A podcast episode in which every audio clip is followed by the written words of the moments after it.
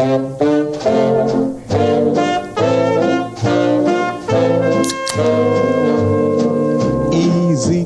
connected them dry bones. Ezekiel connected them dry bones. Ezekiel connected them dry bones. Now He bones the bones of the Lord. Imagine how big God's bones are, you know? I mean, are they so big that even bones couldn't determine some facts about God from those bones? If I sound like I'm talking with my mouth a little bit full, I am. Imagine Bones trying to date the bones of God. This appears to be an 18 foot long femur. Appears to be a male. Mm-hmm. Uh, having trouble gauging the age, my instruments pass straight through the bone. hmm Uh, there appears to be a fragments of long white robe. And what's this? A nick from a feather? A long white beard hair seems to be caught around this bone. Uh, then the, uh, uh, Hodgins says, uh, bones, uh, 18 year old, 18 foot long femur, uh, white robe residue, indeterminate age, nick from an angel feather. I think we just found God. And then, of course,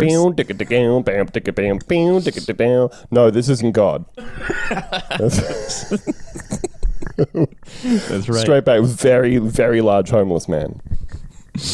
Uh, it, it turns out that Bones is an uh, an, an epic, uh, not an epic atheist show, but a Unitarian show.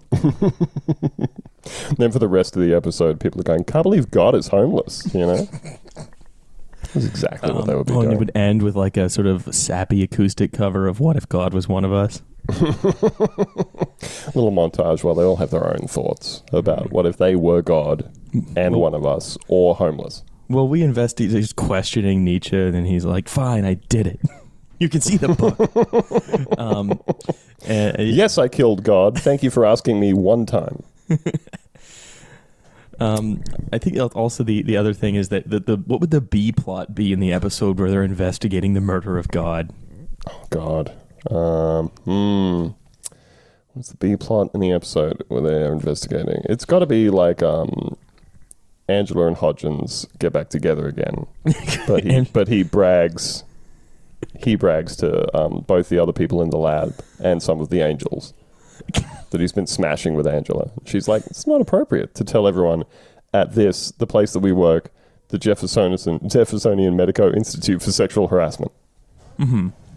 That's right. There's some prime sexual harassment in this week's episode, actually. Uh, um, I guess the C plot would then be like them like gawping at Arastoo because they're like, he is not meant to be here. He's, uh, he's like, no, it's okay. I'm American, and they all go, woo. oh, you are meant to be here. hey everyone, I love to throw a baseball. Oh, thank goodness. We get some. Act, you know what? I said to you just before we started recording that um, I thought this was this was quite very straight ahead and sort of bare bones, if you'll pardon the pun. Um, but you know what? We do kind of get a taste of everything in this episode, uh, and that's good to me. But before we get into that, number one, welcome to the Boney Island Whitefish. Uh, number two, I am Andrew. Hello. Number three, this is Riley. Hello. Number four.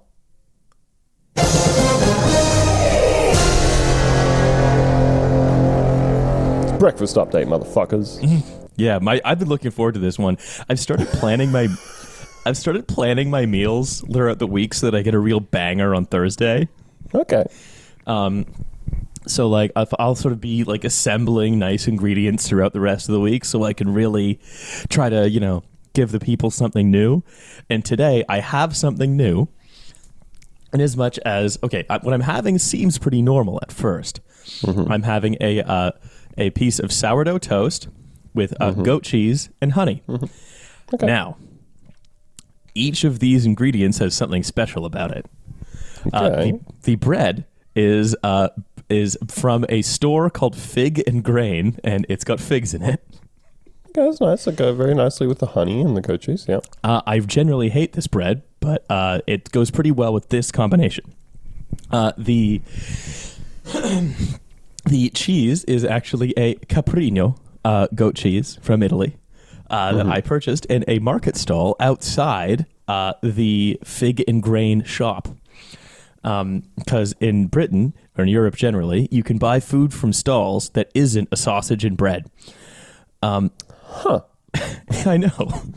And then um, the honey is a little pot of Algarve honey.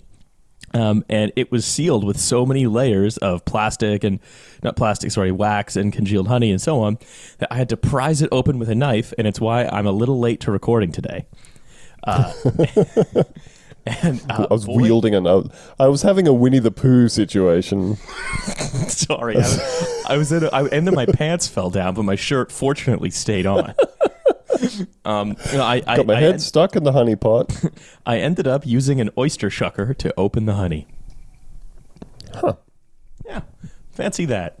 Uh, fa- fancy that. Uh, so yeah, that's um, that's my breakfast update. Is a bit of fig sourdough with caprino and Algarve honey. There you go. Um, I feel like the main kind of honey that they have in Australia uh, that's like the fancy honey is um, uh, Manuka honey. Oh, I'm well familiar. Yeah, I believe that's how people pronounce it. Yeah, and Manuka is the the Maori name of the uh, Manuka tree, which is where they, they get the honey from. And like, it's a big item here in um, in in stores like in Sydney and Melbourne and stuff, uh, in like sort of Chinatown type areas. Mm-hmm. Uh, where they will sell like sheepskin stuff and souvenirs and Manuka honey um, because it's a classic like uh, it gets it, people buy it and take it back to like China for Right. some type of supposed health benefits. You know, um, if you look at the Wikipedia entry for Manuka honey, uh, it says Manuka honey is a monofloral honey produced from the nectar of the Manuka tree. There is no conclusive evidence of medicinal or dietary value in using Manuka honey other than as a sweetener.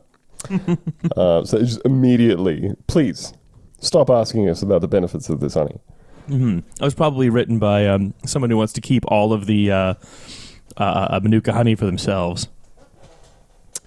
Uh, breakfast this morning, I had a toasted sandwich in the old sandwich press. Mm-hmm. I very much like uh, my sandwich press has like the sort of the different heights that you can set it to. You know, You have a sandwich press with different heights. yeah. So um, you can you can like not be using the height thing at all, and then it just like squashes the the toasted sandwich that you're making. Okay. Um, or you can kind of like set it at other heights to where it's like only just touching the bread. like a little. Yeah, just a kiss. Mm. And that's more of a melt. Then you get uh, like you really properly melt everything inside the sandwich and toast the outside without like crushing the shit out of it, which is Okay. good. Great. So I had uh, one of those with um, some American cheddar, which I got from Costco, uh, and Vegemite inside. Because a Vegemite and cheese toasted sandwich is great stuff. Get that nice, nice saltiness, you know. Oh yeah. I mean, I'm a big veg. I'm a big. Well, I'm a big Marmite fan. We don't really have Vegemite here, obviously. Okay, I'll just send you some Vegemite. I would. I would I- very much enjoy that. I could send you some Marmite. Oh, we've got Marmite. Got Marmite coming out the arse over here. It's fine. We're spoiled for Marmite. Because if Um, it comes out everyone's ass, then fine. Yeah, lots of um, lots of butter on the outside. You know, last night for dinner updates, I made. Uh, I tried making like a proper marinara sauce for the first time. Mm-hmm. Uh, which Also, can I ask a clarification question? Uh, Mm-hmm. When when you speak to your sort of wife and family and um, lodger in the form of Lucy, if Lucy's still Mhm. there, um, do you do you say, "Hey, everyone, come to dinner update"? took me took me a second to figure out what was happening. Because you I say I yell dinner update, and everybody has to run in and see what dinner is. you play the sting. That's right. If anybody asks me what we're having for dinner that night, I'm like, "You want to spoil your dinner update?" Just stay tuned. Yeah. Um, so yeah, I was looking at this uh, recipe from the New York Times food section, uh, which was for like a, a classic marinara type thing, and it was saying, "Hey, a marinara isn't actually supposed to be like an old nonna simmering tomato sauce for like 12 hours or whatever. It's all supposed to come together in like 15 minutes." Um, there were like pro chefs in there saying, if you cook a marinara for 25 minutes, you have fucked it up and you have committed murder upon the marinara. Um, I should note here that, as Lucy pointed out, in Australia, when people say marinara, they often mean um, pasta sauce with seafood in it. Huh. That's certainly not what we mean over here. I don't know if that's like some weird, stupid, direct kind of translation of the marine part of the word, perhaps. Sounds like it. like a marinara pizza is like Yeah. a pizza with seafood on it, you know? I I get I, I get you, but Yeah, but it's Um, wrong. It's still wrong. Uh, so I gave that a go, and that's where you basically take like um, tin tomatoes, crush them up with your hands, uh, a bit of water. You sliver seven cloves of garlic, and that's a respectable amount of garlic for a recipe. I don't like it when a recipe Yeah. says two cloves of garlic. Like that's No, the thing fuck off. anyone's putting into a recipe. Get the fuck out of here. no, that's you know what it is. That's a you're slowly wasting garlic. Yeah, yeah. Oh, wave one clove of garlic near the meals. you Yeah, know? that's uh, that's what uh, famously Winston Churchill used to say. I like my marinara sauce. Is take the tin of tomatoes and show it to a clove of garlic, and you're still ugly. Makes me think of the uh, the Mitchell and Webb sketch where they're doing like um, homeopathy, just a just a tincture of garlic, Yeah, just put one one one thousandth garlic in this water. yeah, exactly. D- dilute dilute it to a. Th- if you've been hurt by garlic, this uh, sauce will uh, help you. It's uh, for for vampires. That's right. But instead, seven big cloves of garlic. That's what's up. Put like a quarter of a cup of olive oil in a big skillet. Get it all nice and hot. Drop all your garlic in. Now, Uh, do and you then when it slice it with sizzle- a razor? Do you slice it so thin with a razor that it liquefies in the pan? It's just a little oil. I did not do a Goodfellas style uh, with a razor. Um, I just have very sharp knives, uh, so that's that's good. Let let my kid cut up a couple of cloves of garlic. Did a pretty That's good, good. job. Okay. So you throw it in, starts to sizzle, then you dump all your all your tomatoes in, a bit of bit of dried oregano, and one dried chili, Okay. and then you just you just like um, give it a healthy simmer for like 15 minutes. Cooks down, you know, cooks off some of the liquid, just cooks the tomatoes. nice. All of the tomatoey goodness and like chili and stuff seeps into the olive oil that's sitting on top and turns it like this deep orange.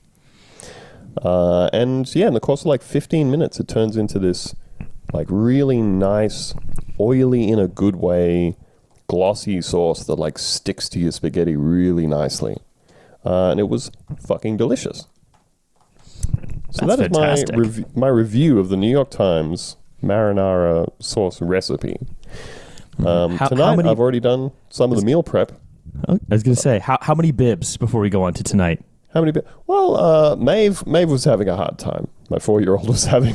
she was like, "I need another napkin." It's just like fucking sauce all over her face. We're like, you don't have to wait until it's like literally running off your chin to be like, "I wonder if I should do something about this." Little much, you know. Yeah, I, I more meant like how many bibs out of five, but yeah, also that. Also just Oh, a factual. How many bibs were we wearing? Um, no, I, w- I would give that like a of like a five out of five for a pasta sauce recipe because you can do it with pantry staples. Mm-hmm. Um, takes very little time to come together. Really delicious. Holds to your pasta really nicely. Um, if you want to have a, a meat-free meal without spending a lot of money, all that kind of thing, but something still really tasty, uh, filling, satisfying. You know, Mm-hmm. get on that recipe. Yeah, so that's the official Boney Island whitefish recommendation. Yeah. And uh, tonight I'm making uh, kimchi udon and some uh, like green onion pancakes, like the, the Korean pancakes, you know. I love green onion pancakes. Mm, Love making them. Doing some of them. Already done all my prep. And that is good stuff. That's what we love. What we love about here. Mm-hmm. You know what else we love? Is these goddamn bones. The show bones. Can't get enough of these bones. They're all clattering around. We're, we're tripping over them. Yeah, we're um, it's I, we're living like in a sort of Basque cathedral where the uh, femurs and skulls of the previous parishioners have been built into the structure. Yeah. You ever see that movie, uh, As Above, So Below? Uh, mm, no, but I had a friend in high school who had a garage screamo band with that name. Oh, okay. So that's basically. Oh, you probably thing. haven't seen it because it's spooky. No, I, you, um, you know about me, right? Yeah, I don't. yeah. Uh, I don't do spooky. uh, found footage movie where they're down in the catacombs in Mm. Paris. So many bones, dude. So many bones. Oh yeah. Well, that's that's how. Just when you're like, just just when you're thinking to yourself, that was probably their whole bone budget. Next thing you know, more bones. well, they sent bones down to bone storage with the bone. They But did. When they send bones to bone storage to get a bone, there are the bones they're talking about. Uh, Ah, the catacombs, or as the French call it, bone storage. Bonne, allez à bon storage avec les. Le bon. Le bon. So that's well, actually Simon Le Bon of Duran Duran is actually from Bone Storage. Simon the Bone. Simon the Bone. what they called him in the mob. Jimmy, Jimmy two times and Simon the Bone. I think that's just a good episode title. If I'm honest, Simon the Bone. Yeah. Uh, the title of this episode, however, episode nineteen, season five, and we're getting we're getting pretty close to the end of the season here. I know. Hauntology. Uh, you know, s- sad stuff. mm-hmm.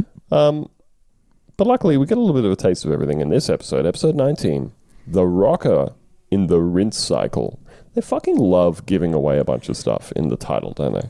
Oh yeah, like you basically it's this is stuff you learn by like 20 minutes into the episode.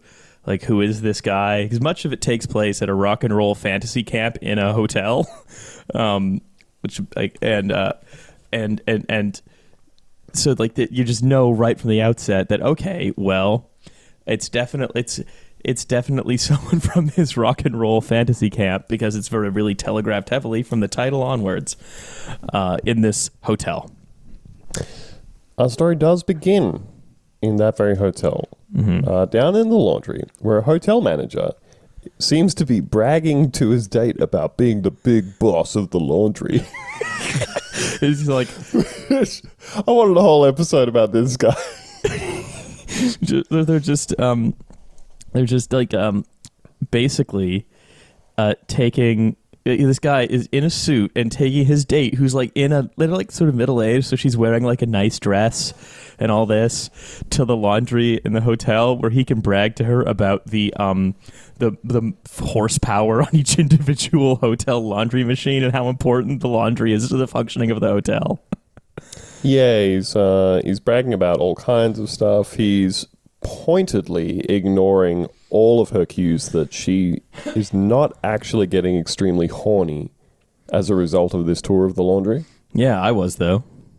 Uh, she's she's fanning at her face as he says things like, "Yes, they put me in charge of all of this stuff and all of it together, all of this power, uh, power, heat, motion." And she's like, Yeah. "Yes, heat, Yeah, he's like feeling um, very hot, pouring Yeah, sweat." He's like damn Thanos from the uh, the Marvel movies. He's all the power in the world in this laundry. He's uh he's bragging to her about the machines, how much laundry they can do. Um, he he pulls up in front of a great big machine, uh, and is like, "This one's so big that it's economical. So in a way, it's like I'm fighting climate change." That's right. like, it's exactly cool. that. Chicks love that. Uh, Here's an example of an exchange of theirs. Uh, he says, "They put they put me in charge of all of this. I'm like one of those big shots on Wall Street. Only I deal with laundry instead of money." Uh, woman, wow. This is the kind of sharp writing we've come to expect. The whole thing is him saying things and her going, "Cool. Can we go? That's that's cool." Um, also, another little nod to the ec- to the economic mess is the uh, the the understanding of Wall Street's role as a laundry for money. Oh, Am I right? wow. That that's some that is some stellar writing, and it really makes you think. You know. I thought personally, I thought, damn, I'm horny for this laundry.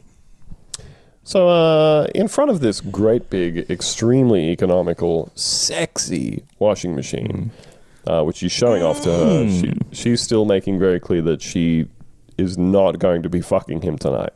That's that's uh, you know a strong strong display of what I'm getting here. Um, there's something rattling around in there, and he's like, it's probably some stuff. Stuff gets into the machine sometimes.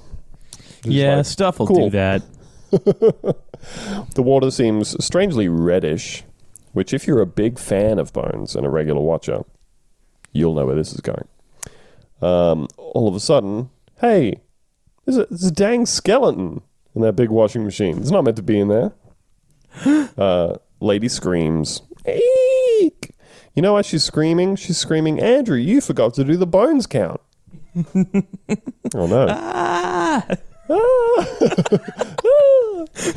you know, it didn't really make a lot of sense when they um when they uh, uh, uh when they wrote it at the time, but boy, has it fallen into context. I know it's aged really well. Mm-hmm. Uh, the bones count for this episode are paltry eight. That's very low. That's very beta. We're not loving it. I'm just remembering Bones take this bone to bone storage. I know. It was such a heady days. Heady days there. Um, a singular bone count of 14. So quite a bit higher. Mm-hmm. So um, the team's here. They're here to look at this big gooey mess in the machine. Uh, we're all here. Bones is here. Booth is here. Cam is here. They're all checking it out. They're like, "Ooh, this, this is pretty gross." Hey, Yeah, And then yucky. Cam says what we all say when we're at work, which is, "Hey, Bones, can you recommend a gynecologist to me?" This is what you want to talk about when you're in a inside a giant laundry drum dripping with viscera. Now, I don't know what's more silly the idea that you are in a professional work environment dealing with a dead body, presumably someone who has been murdered, and that you are asking in front of all of your colleagues for someone, for a colleague to recommend their gynecologist to you. Or if it's the extent to which Booth goes, ew. You can't talk about your quote lady parts. Yeah, I mean, Uh, you, you can't. mm. If you try to do it, you'll get thrown in jail. It's 2009. Women can't be talking about their lady parts. You know? No, exactly. There's a lot of Booth going, uh, we're not doing this. As soon as women try to talk about uh, any part of their body that he can't see from the outside. And then, uh, then a testicle falls out of the washer. That's pretty funny, you know? I'm playing for laughs, the old big nut falling out of the washer. And then Booth's like, ew, boy parts. Which is great. It just it just with the just has the sexual politics of like a I don't know a kindergarten or something, but these Pretty much. adults at the sexual harassment factory. Pretty much. Uh, and then they say, then they're like, hey, you want us to go back to talking about our disgusting women's parts? Credits.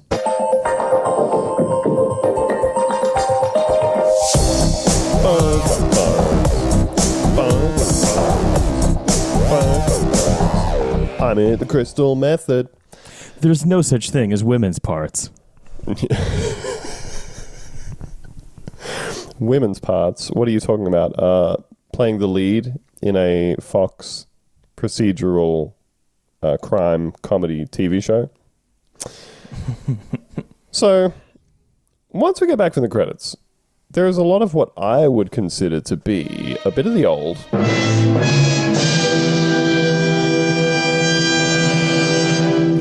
Wild speculation. We are in the lab. We are at the Jeffersonian Medico Institute for Sexual Harassment. Um, they're saying things like bone degeneration on the mandible. He was probably a cigar smoker. That's right. Easy, Okay. Nothing else. Nothing else could degenerate that. For example, cigarettes. Nope. They don't degenerate that mandible. Nope. Chewing tobacco. Nope. Nope. Only cigars. Cubans. By the way. Uh, so they're looking at uh, some different injuries and some healed fractures and stuff like that. And uh, Arastoo, who we haven't seen for several episodes, he of course, being one of our most heinous, one of our most heinous examples of being a real mid to late two thousands TV show, which is um, Muslim American who constantly has to prove that he belongs. And when he does, nobody is ever like, maybe I shouldn't have been hassling about him, him about that. They're just like, good on you for passing the test. That's kind of the vibe, you know? So we haven't seen him for a while. Uh, on previous episodes, well, in the course of this season, he had an accent which he dropped at some point and then had to admit that he basically pretended to be an immigrant in order for people to like leave him alone more, you know?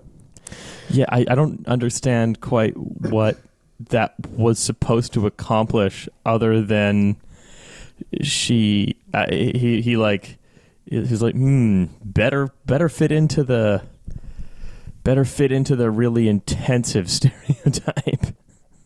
Better better that just so no one has to just so no one has to resolve any kind of contradiction You know how being a brown Muslim guy in America with a thick accent really protects you from all that discrimination. so, um, so Arastoo's back and he says, um, "Hey, an injury like this is typical for professional baseball players." And then you know he rattles off a bunch of stats, uh, displaying knowledge indicative of being a baseball fan. a baseball American This uh, this causes Hodgins to say, "Oh," as he you know round, rounds out with a few more stats. Um, Hodgins says, "Oh, and our all-American Muslim drives in a run. Nice one, Arastoo." And Arastoo Ah, says, that's right "Thank you, thank you for for giving me permission to be a Muslim who likes baseball." like What it's the fuck? Anytime Arastoo does anything, it's like the, the writers are being like, by the way, Muslims can play baseball too. And it's like, okay, I, yeah, yeah, Okay. they sure can. Yeah, they can.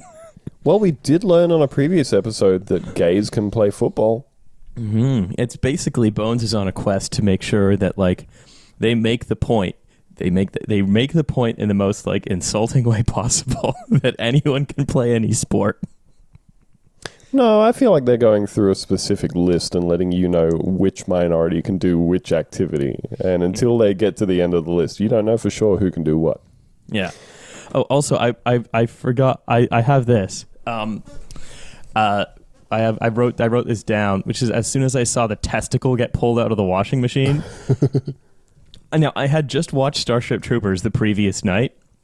Uh, I, I just watched Starship Troopers the previous night for probably the I don't know the manyth time, and uh, I was like, huh, the whole sort of like conversation about being like nervous and grossed out about like about sex while like holding up a testicle does feel v- like they d- again they did sort of by accident what Paul Verhoeven does on purpose. Yeah. Yeah. Holding up a um holding up literally a dismembered sexual organ Yeah. As they go, Yucky bones. Don't talk about your gynecologist. That'd be sick. Mm-hmm. Um, now they have actually snuck in. They've done a sneaky bones trope here, right? Mm-hmm. Uh, what they usually do that we like to laugh about on these episodes Oh, is do. that they will they will introduce a concept before the credits. They will say, "Hey, there are two puncture marks on this victim's neck." Are you saying, "Uh, buh, buh, buh, buh, they were bitten by a Dracula? Mm-hmm. Um, and then they quickly discern that no, the victim was not in fact killed by a Dracula. And but they spend the rest of the episode referring to Draculas and their Dracula-like qualities. Mm-hmm. That's right. Now they didn't do that with the murder here, but they did do it with the baseball talk, because Arastoo says an injury like this is mostly typical for professional baseball players. He does his baseball knowledge. He gets congratulated for being a good Muslim who knows about baseball. Yeah, exactly. Uh, then he says, "Thank you, thank may- you, real American." hey, maybe maybe maybe freaking. Free, maybe freaking uh, Abu Bakr al Baghdadi should have watched the damn Cubs in the World Series, That's right. in my Um, opinion. Then Arastoo says, I thought our victim played baseball, but then I saw this a number of mostly repaired impression fractures in the tibia and tarsus, an injury pattern mostly com- most commonly sustained by rock climbers. So they bring up the baseball thing, They then determine immediately that this guy isn't a baseball player, and then they fucking will not stop doing baseball references and metaphors for the rest of the episode. Hmm. No, it's going to be like well, it's that they basically pick something that you know how in The Simpsons Homer will sort of will sort of just ho- like something will hove into view, and then he'll say it's his lifelong dream to have done that. Yeah. Um, and uh, uh, uh, I feel like the writers It's of the writers of Bones with a single topic. Yeah, and so in this one, it's rock music and baseball, and apparently none of them can get enough of rock music and baseball, and you never hear them talking about what a great time they had at Avatar. you know, they never. They're not talking about um, uh, what's what's what's his name? Um, uh, good good good good guy or uh, uh CEO or gen- general general flat top. You know, all those characters from Avatar. All your favorite characters from Avatar. God damn. Uh, so, now we're off to the diner. Um, Booth still does not want to talk about nards or gynecologists. No. Uh, Sweets seems to be impressed that Bones and Booth are talking to each other about who they are dating, and Bones says, You've known me for two years. You should expect to be impressed. Mm-hmm. That's right. Fuck you, Bones. Yeah. Fuck off, Bones. Fuck off, Bones. God. There's a lot of that shit in this one. Yeah. A lot of being like, just shut the fuck up. So at this point, we are introduced to uh, B plot, which is Plot. that Cam is trying to find a gynecologist for her 16 year old adopted daughter. I love just thinking about the B plots just in relation to the A plots. Like, yeah, we found a we found like a liquefied body in this. Um, this this just generally genuinely very gruesome murder. And uh, anyway, time to go. You know, see if I can pick up my groceries on time. it's just so weird. Oh no, my sister's coming into town for Thanksgiving. Like real life and death stuff. So Cam's trying to find a gynecologist for her 16 year old daughter who is dating Michael B. Jordan uh, from Black Panther, and so she's she's like interrogating different doctors about whether or not they will be good at talking to her 16 year old adoptive daughter about having sex for the first time. It's like, Yeah, also, what you- are you doing? Yeah, you've known this person for what, like a year, two? By the way, won't know, won't don't know, won't learn. That sounds like it's from a previous season of Bones. I'm not interested, but you know that seems. it- It's not like you have memories of this person being, you know, three and therefore being weird. I don't know. I've I've never seen a child really. I don't know any children. Um, I don't think I'd have a lot to talk to them about. So anything I say about them is just guessing. Um, well, you know, I'm- I mean, I'm really, I'm genuinely curious about this because this seems to me to be like a really distinctly American thing, right? Um, in the same way that, like, when you watch a, when you watch like a TV show or a movie that's American and that somebody goes to see a doctor and they're like, okay, take off all your clothes and get into this gown to go and see like your GP, you know? Mm-hmm. And it just makes me think like, I have just never needed to be naked in front of a doctor, mm-hmm. uh, except for times when I've been like, I think I have a hernia. And they've been like, pull your pants down enough for me to look at that area of your uh-huh. body.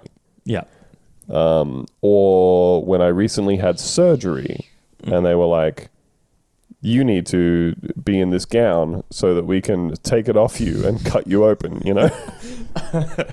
like, um, yeah. Stuff, like, you have to wear this T-shirt that says "I heart my appendix." Yeah, yeah, like uh, the, just just for me, there's just never been any time that I've just like needed to be naked in a doctor's office for no particular reason. it's really weird. So with this, I'm like, Yeah. I would love to know if if we have any American listeners of this show, um, and you and you have uh, these particular reproductive organs. When you were 16, did you have to get a gynecologist and be like, I just had sex for the first time. Here's how it went. Yeah, that's what that's the what fuck happened. is this? That's what I did. I called a gynecologist when I was 16 and said I just had sex for the first time, but the gynecologist was my friend. and I was bragging. He said, "How'd you get this number?" like, it's this. It seems like such a weird thing to me. This entire subplot because the whole thing is Cam saying she's 16. She's going to be sexually active soon, so she needs to have a gynecologist and someone that she can talk to about the sex that she's having. And don't get me wrong, I think that it is important for people to have like relationships with doctors where they can feel comfortable enough to talk about things. I think that's all all good. Like even even from my own perspective, I think it took a really long time for me with doctors to realize that like you're just supposed to be honest about things like you know how much you smoke and drink and stuff like that. They don't care. They just want to know what they're dealing with. They're not going to mm-hmm. tell anybody. They're not going to say, hey, this guy said that he smokes weed on the weekend sometimes. Not going to call the police and report you or anything. Um, I don't but know, maybe, obviously, like, maybe maybe in um maybe in other countries they won't, but in Britain's a real snitch country. Like there are lots of ways that that that um sort of healthcare providers can decide that you need a government intervention of some kind, and usually that involves contacting some agency that's one away from the police. that's not good. No, But um, but like in in an ideal world, when you are seeing like a a health or a mental health professional, mm-hmm. you should just be able to say whatever. This is mm-hmm. how I'm feeling. This is what the issue is. Hey, I have a problem with my butthole or my urethra or whatever, mm-hmm. and they'll just Yeah. go, "Cool, let me help you sort that out." they switched. yeah. Uh, it's coming out of my pee hole like clay, like Play-Doh, you know? I'm pooping spaghetti here, Doc. Yeah, yeah. Um, yeah, in an ideal world, that is what you would be dealing with. But in this situation, it's like Cam's whole motivation just seems to be like, hey, it's important that this 16 year old have a, a professional in a white coat that she can say, this is how it went when I had penetrative sex for the first time. It's all got a really weird vibe. So she is um, she is interrogating people. You know, she got a reference to this guy. He's a very qualified doctor. It also immediately gets uh, very flirty because sexual harassment is never confined to the walls of the Jeffersonian Medico Institute for Sexual Harassment. They got to get out there in the world. They got to sexually harass out in the wild. You know.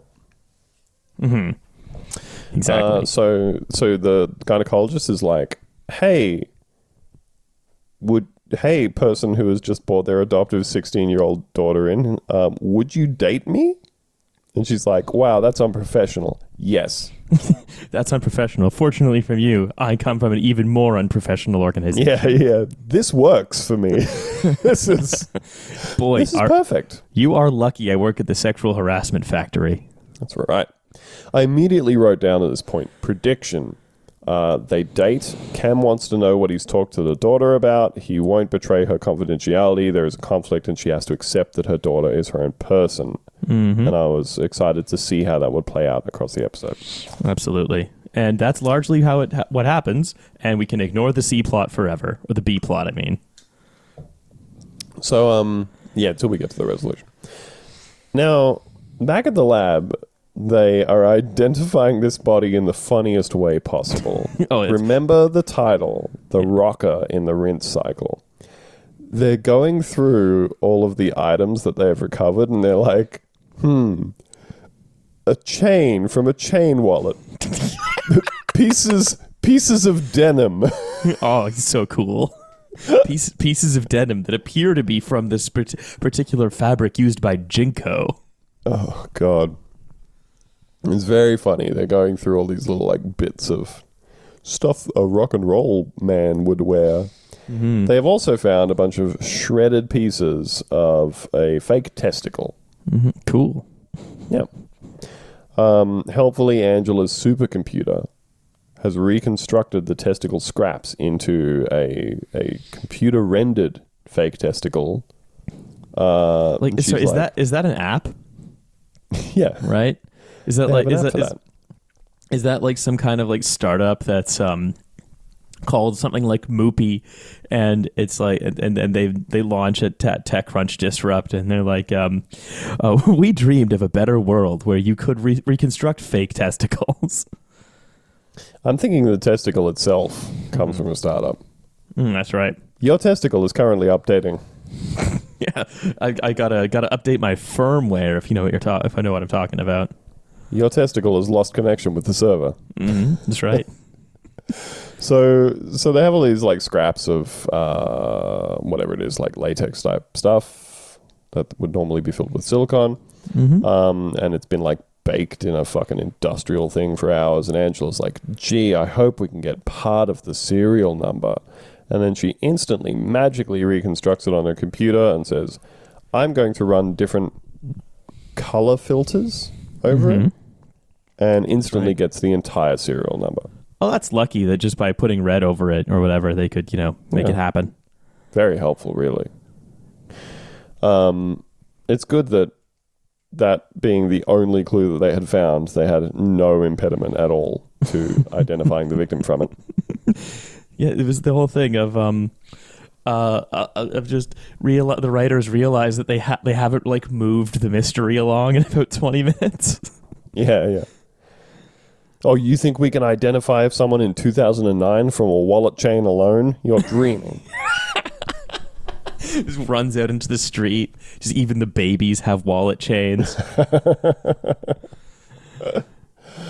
oh boy um, I feel like when, when Booth arrests somebody, he should slap the leather cuffs on them. you know, just chain his wa- their wallet to his wallet. You're under arrest, buddy. Uh, so um, so obviously they instantly ID this guy. Uh, it was a rich guy with oral cancer, He- but he loved cigars. Wouldn't stop smoking them. Real dickhead. hmm Uh, and the rich guy also loved to go to fantasy camps. Yeah. And at this point, Booth has to explain to Bones what a fantasy camp is. Somebody explains to Bones what a fantasy camp Yeah. is. Well, she's like, um, my fantasy was always to go. Oh yeah. Then they talk about science camp and So they talk about different camps, but uh, then they say, "Hey, this is a camp where you can go and like pretend to be a rocker," and this causes Booth to say the following: Music camp. That's not music. That's rock and roll, baby. "Oh, it's not music. It's rock and roll, baby. Yeah. So uh, they just he let. kind of does like pseudo British rock and roll, baby. Yeah, but so what he really does though is Austin Powers. he does Austin Powers, and he does like the the really embarrassing middle aged guy throwing up the horns. You know, sticks out his tongue. Yeah, Yeah. Blah. and all through this episode, we get the cool uh, guitar licks to go over the score. Hmm They must have just had so much fun uh, doing that. God, Uh, I wrote down a couple of things, right? Because they're in the they're in the front, and a bunch of people who are, um, like dressed dressed like they're in a Twisted Sister music video in 1988. uh, well, yeah, they get to the fantasy camp, and Booth is really mad that they're all nerds. mhm. and they're all waiting. This was my. I think this might have been my favorite line of the episode. Um, when they're all like queued up to register and go to their little seminars and stuff, and Booth says they're all in line and nobody's pushing. That's not rock and roll. Rock and roll's about pushing in queues. Oh, the signature sign of rock and roll is just being rude. Just in- fucking pushing people out of the way in a queue. they're all in line, and nobody's pushing. God. what, what, what, what, would, what would that be if it was like he wanted it wanted it to be just a clump of people shoving shoving one another aside from a door? Just a bunch of people getting trampled to death and no one getting to do the fantasy camp. That's right, rock and roll. That's rock and roll, baby, Um, Booth. So he, my favorite, uh, my favorite exchange happens here when um, Bones is like, uh, "Oh, you can like pick up a pass and go to a conference room," and then Booth says, "Rock and roll is not about seminars." Thank you, FBI agent, expert on the spirit of rock and roll. Doc, rock and roll is not about seminars or queuing; it's about things other than that. Fucking hell. Yeah. All Uh, of a sudden, though, Go on. I would say all of a sudden they get approached by like the two campers that they wanted to pay to have lines. yes. Because who boy did they never talk to any other campers? No, of the of the hundreds of people that were there. Mm-hmm. And um, so they have a bit of a chat, but suddenly the music starts up, and they're like, "Eric Dalton is on Oh, stage," and So they're you- like, you've missed one other amazing Oh, yeah. exchange, which is they're like, uh, "Where's uh, Simon Graham, the guy who's like the pro- legendary music manager and promoter who started this camp?" And they're like, "Walk this way," and then Booth says, "Aerosmith," and the guy's like, "Hey, you know your music."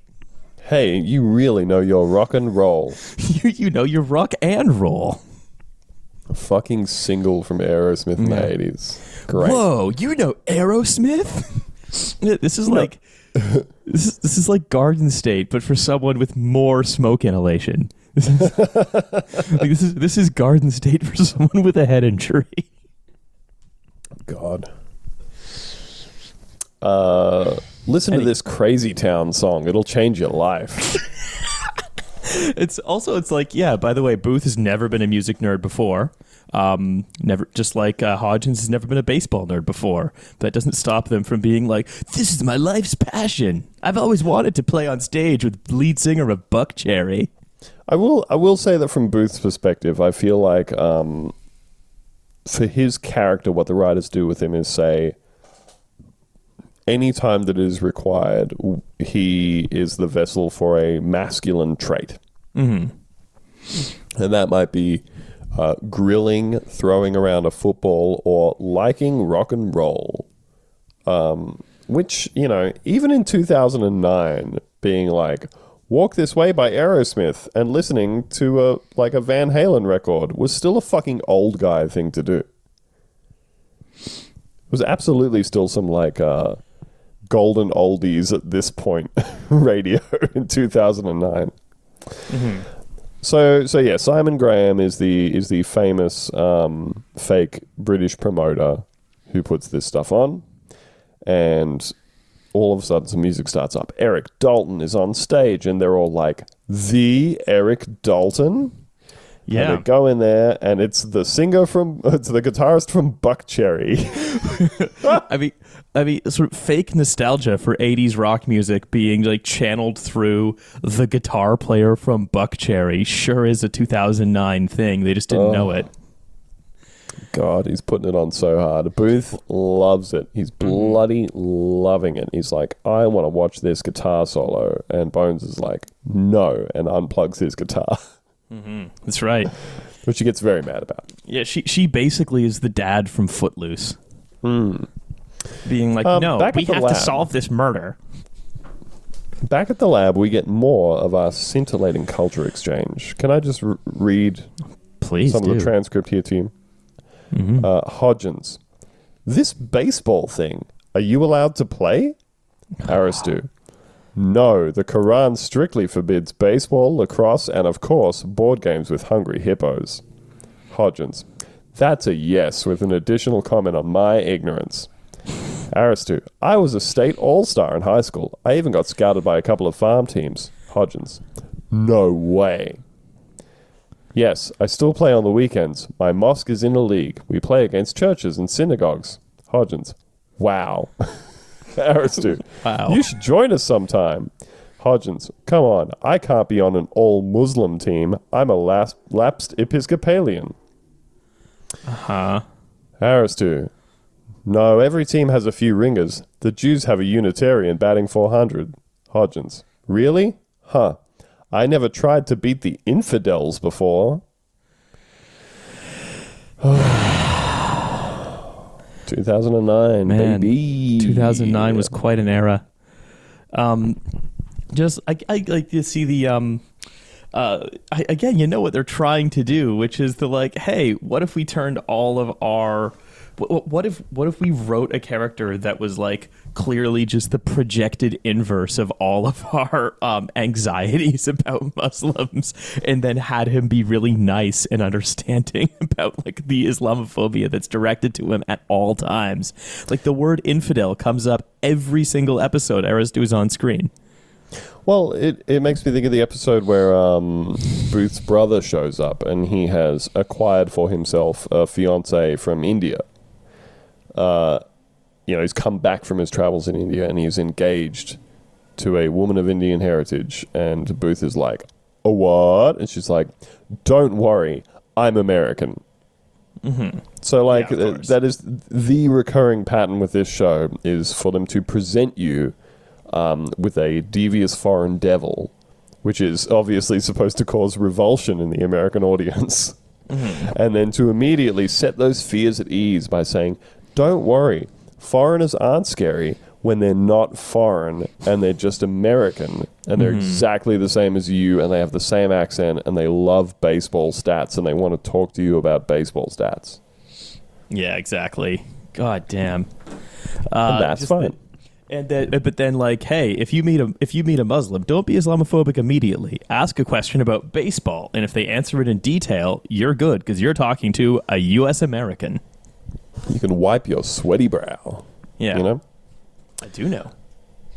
Um, so back at the FBI, they are interviewing the British promoter. Sweets is being particularly unbearable. He's just like, "Hey, I love rock and roll and rock and Oh. roll trivia, Oh yeah, he's also super into classic rock now as well. as we are, as we all are constantly." Um, so basically, the the crux of the conflict here between the promoter and the murder victim was that the murder victim was the rich guy was going to tear down an old rock club the promoter loved. In exchange for leaving it up, uh, the promoter will let him do a song with Buckcherry Guy on the last night of the camp. Please save the, save the community center and do a song with Buckcherry. Save the rec center. Can you name a single Buckcherry song? I sure can't. No, I can't. I absolutely cannot. I mean, I wouldn't really be able to anyway because I'm a, I'm a, I'm, I specifically like techno, but you know, maybe. Yeah, I liked a lot of like dog shit 2000s rock and stuff like that, but I still can't name anything. Let's see, they had some songs like Crazy Bitch and Lit Up. Sorry. Uh, Those classic, Are these Buckcherry songs? classic Buckcherry jams. What, what actually probably happened for real is that the um, the people from Bones, one of the like Hart Hanson, really liked Buckcherry and wanted to meet Buckcherry, and so in a sense was writing himself as the murder victim here. Oh, you know what's sad? What? Buck Buckcherry is an American band from Anaheim, California, formed in 1995. The band released two albums, Buckcherry and Time Bomb, before dissolving in 2002. Right. In 2005, lead vocalist Josh Todd, the guy from this episode, and lead guitarist Keith Nelson reformed Buckcherry with a new lineup and released a new album in 2016, uh, 2006. So they were they were back at this point. Oh, good. Then they found some some success around the time of this episode, which explains why they were, you know, offered to be on the most financially successful show of all time, Bones. That's right. I hope they. Hey, I hope they got a percentage. So um, so back at the, I, I do want to revisit the B plot very briefly. They're back at the diner. Uh, in my notes here, I've written, "What the fuck is going on?" Uh, extremely American psychosexual shit. Why are you finding this 16 year old a gynecologist just in case she has sex and wants to talk to him about it? Uh, let her just go to some type of counselor or whatever, therapist if she has a specific medical need. No, know, she has to talk generally about uh, your. She has to discharge your anxieties about sex. That's right. You have to talk to the pussy doctor, young lady. Uh, Cam says, honestly, I think you'll like Dr. Lidner and you should have someone else to talk to, especially if there's anything that you prefer I don't know about. And she says, uh, I told you I'm not having sex. And Cam says, I know and I believe you, but you're growing up and your body, it's a woman's body now, not a child's body, and you should treat it like a woman. Why are you saying this to a 16 year old? What the fuck is going on? Anyway, back in the lab, it's, uh, they found a little bit of bone, ding, up on the counter, up on the scoreboard there, Oh, uh, good. from the catcher and the washer, and it was from a woolly mammoth.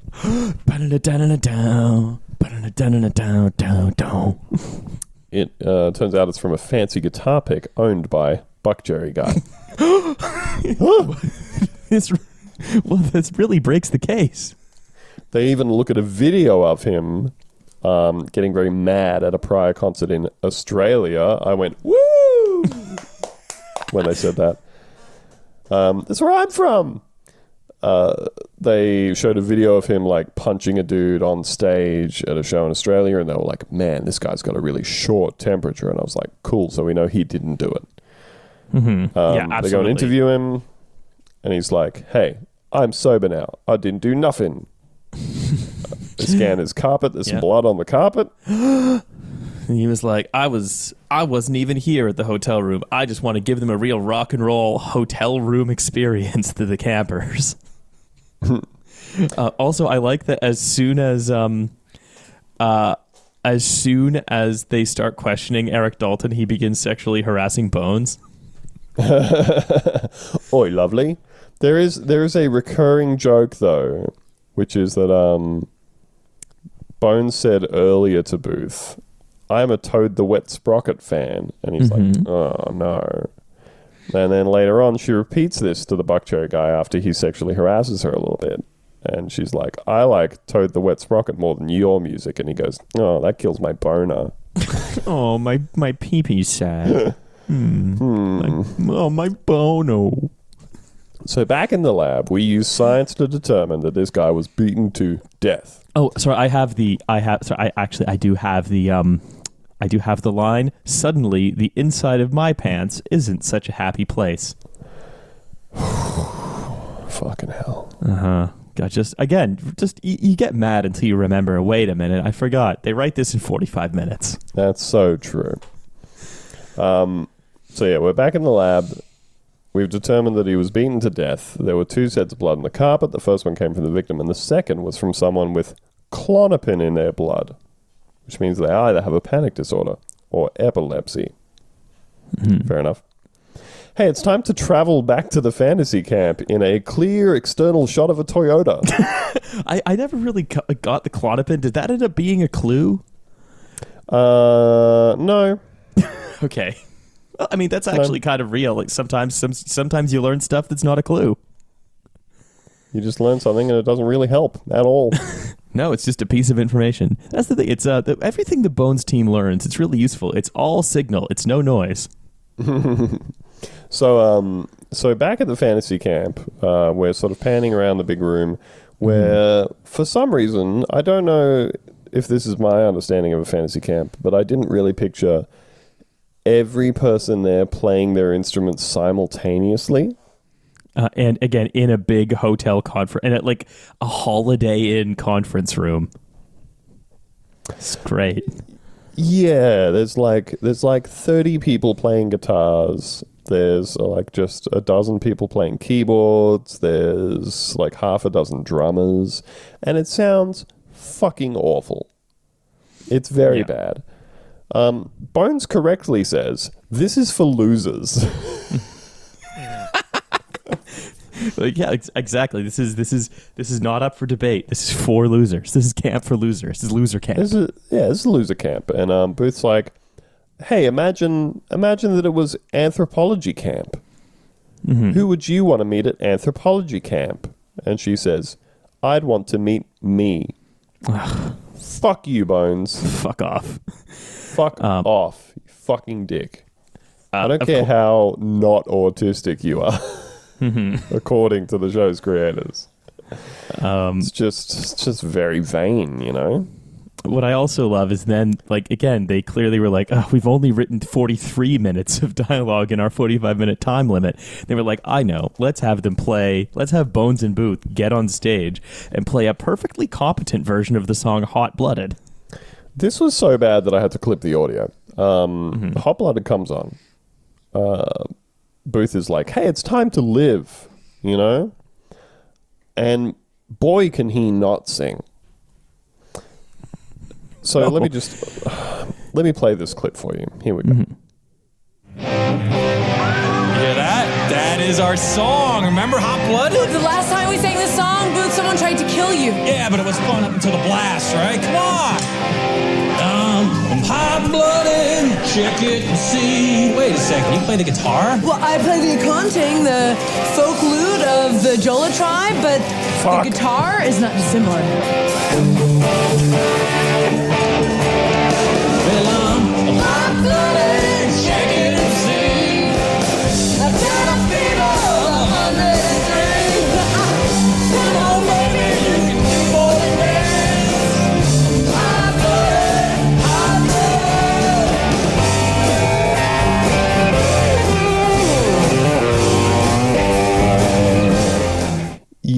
That is Bones playing a guitar solo on an instrument she has never touched before.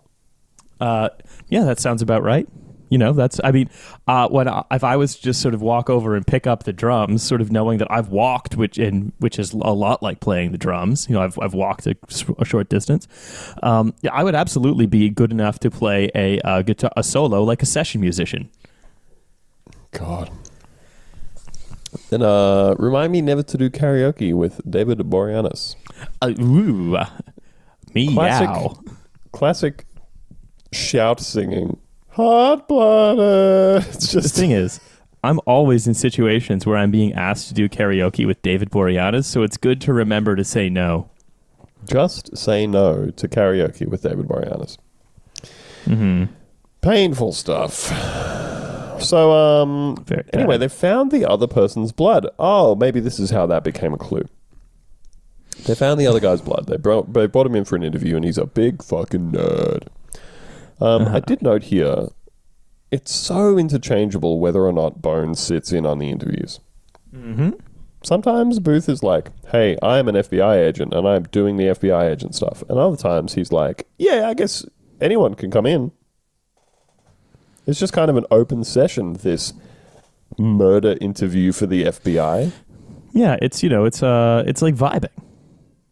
It's just vibing. We're just It's vibing it's it's, here. F- it's you know what it is. It's FBI fantasy camp.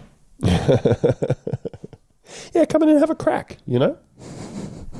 So, um, basically, long story short, this guy uh, loved to play the music and he went to his fantasy camp. Uh, the rich guy with the mouth cancer and the cigars and everything played a prank on this dude by having someone come up to him and say, I'm from Rolling Stone and you're the greatest guitarist ever. And he went, Great. then he had two girls come up to him and go, We both want to suck your dick like groupies. And he went, Cool. And he called his wife and said, Get lost, take a hike, scram. uh, turned out to all be a prank. So he got into a fight and he got beaten up. Looks like shit. That's that's where all the blood came from. And he was like, I didn't kill anyone, but that guy was a fucking piece of shit, and I'm glad he died. Mm-hmm. Uh, so that's enough for them to make him go. Uh, again, for a show that is very fixated on forensic evidence, um, he makes that statement, and then Sweets is like, "I believe him. Yeah, Let him go." yeah, that's right. S- Cool. Sweets uses his psychic powers. Yeah, you can see little like little thought lines emanating out from Sweets as he as he as forensically ascertains the vibe. Sweets travels into the man's mind palace. Um, anyway, it seems like uh, um, they're out of clues. Oh no! Out of clues. So they look at the various. This is so fucking dumb. They look at the various injuries to the guy, and they say, Yeah. "Boy, Again, this injury is this shape." Another another thing where they're just like, hmm, we're out of clues. Better look at the body. Better look at the body for the first time since we've been out in the world harassing a bunch of people, all that kind of shit. Um, and they look at all these shapes and they go, "Huh, this shape has this on it. This shape has this on it." And Angela assembles them all, and she's like, "It's guitar shape."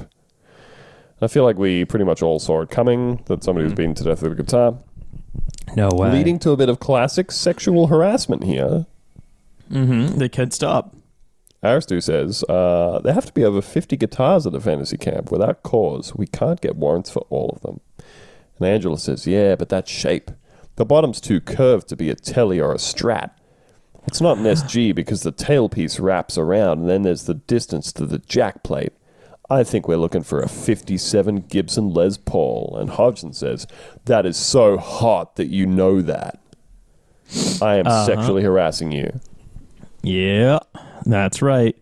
Um, there is. It's again, and also just, uh, huh?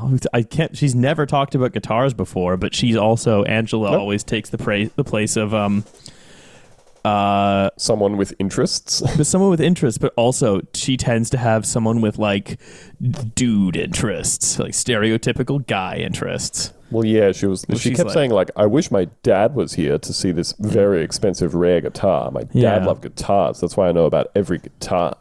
Yeah, she's uh, she'll, well, she's always gonna like be presented with you know Hodgins talking about some nerd shit, and then um, uh, and, and and then like and then just know more about it than him, and then like you know a bunch of you know early early stage Reddit guys are are like um are going to be like "Uh, epic. So, um, turns out the guitar is extremely rare and expensive. That's why it belonged to the rich shithead. Uh, and one of the girls from the camp, that's right, one of the only two characters that got paid to say lines, is the one who sold it to a pawn shop. And she's now getting interrogated. By the way, which of Booth. course at at this point you can pretty much surmise who the murderer was. Yeah, you've already had um, the only other two characters with speaking parts say resolve their own conflicts um, by saying, I didn't kill him, Yep. instead of immediately confessing when they got asked. Exactly. And so now you know it's not going to be. There's one character left it could possibly be. Yep. Uh, so, uh, oh, no, sorry. There's two. It could be Yeah, one- yeah, that one, so- or it could be a random person who you haven't heard from. Yep. Uh, so this girl says he was a poser. He didn't deserve that guitar. I know it was wrong to take it, but I swear to God, I didn't kill him. And Sweets is like, I believe her. Can we think of a forensic reason why not? No. I just I my believes. I have believes. Um, and Booth says, just casually throws this out there. Me too. Too bad she's going to prison for grand theft. Is that legal? Can you do that? Can you question someone for one crime and then arrest them for another one? I don't know. I don't know if you can. Um, But I like I like that he he just casually throws out that this person who completely cooperated with their investigation is absolutely going to prison for a long time anyway. Mm-hmm. Thank you, FBI. Yeah, it's great. I, I, I mean, Booth, now, I mean, modern Bose, Booth would just be like, you know, going on to QAnon Facebook groups and then saying, "Hey, anyone want to kidnap the governor?" So back in the lab, they're like, "We're going to need to wrap this up." Uh, they got the guitar back. It's been thoroughly wiped clean. They're like, "Oh no, the killer has cleaned all their prints off it." Um, Cam's adopted daughter shows up and says, "You're dating my psychologist?" Question mark? Question mark? Question mark? And Cam's like, "Yes, I'm so sorry." And she says, "Well, you're gonna keep dating him. You need to go on a date. You don't have to take any responsibility." hmm Cool, great. Because as we've established in the writing of this show, any time that there is a character who seems like they might be forced to actually reckon with something, like uh, Booth's father, if you remember Booth's Oh, yeah. infirm father who could not be trusted to look after himself anymore despite insisting that he was going to live outside of the precious American nursing home, uh, got to the end of the episode and then he just turned to Booth and said, I'm going to go back now. Well, I Bye-bye. sort of learned my lesson. Yep.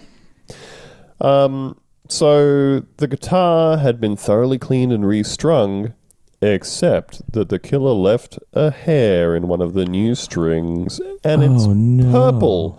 Just like the hair of the only character who had a speaking part who has not yet confessed to the murder.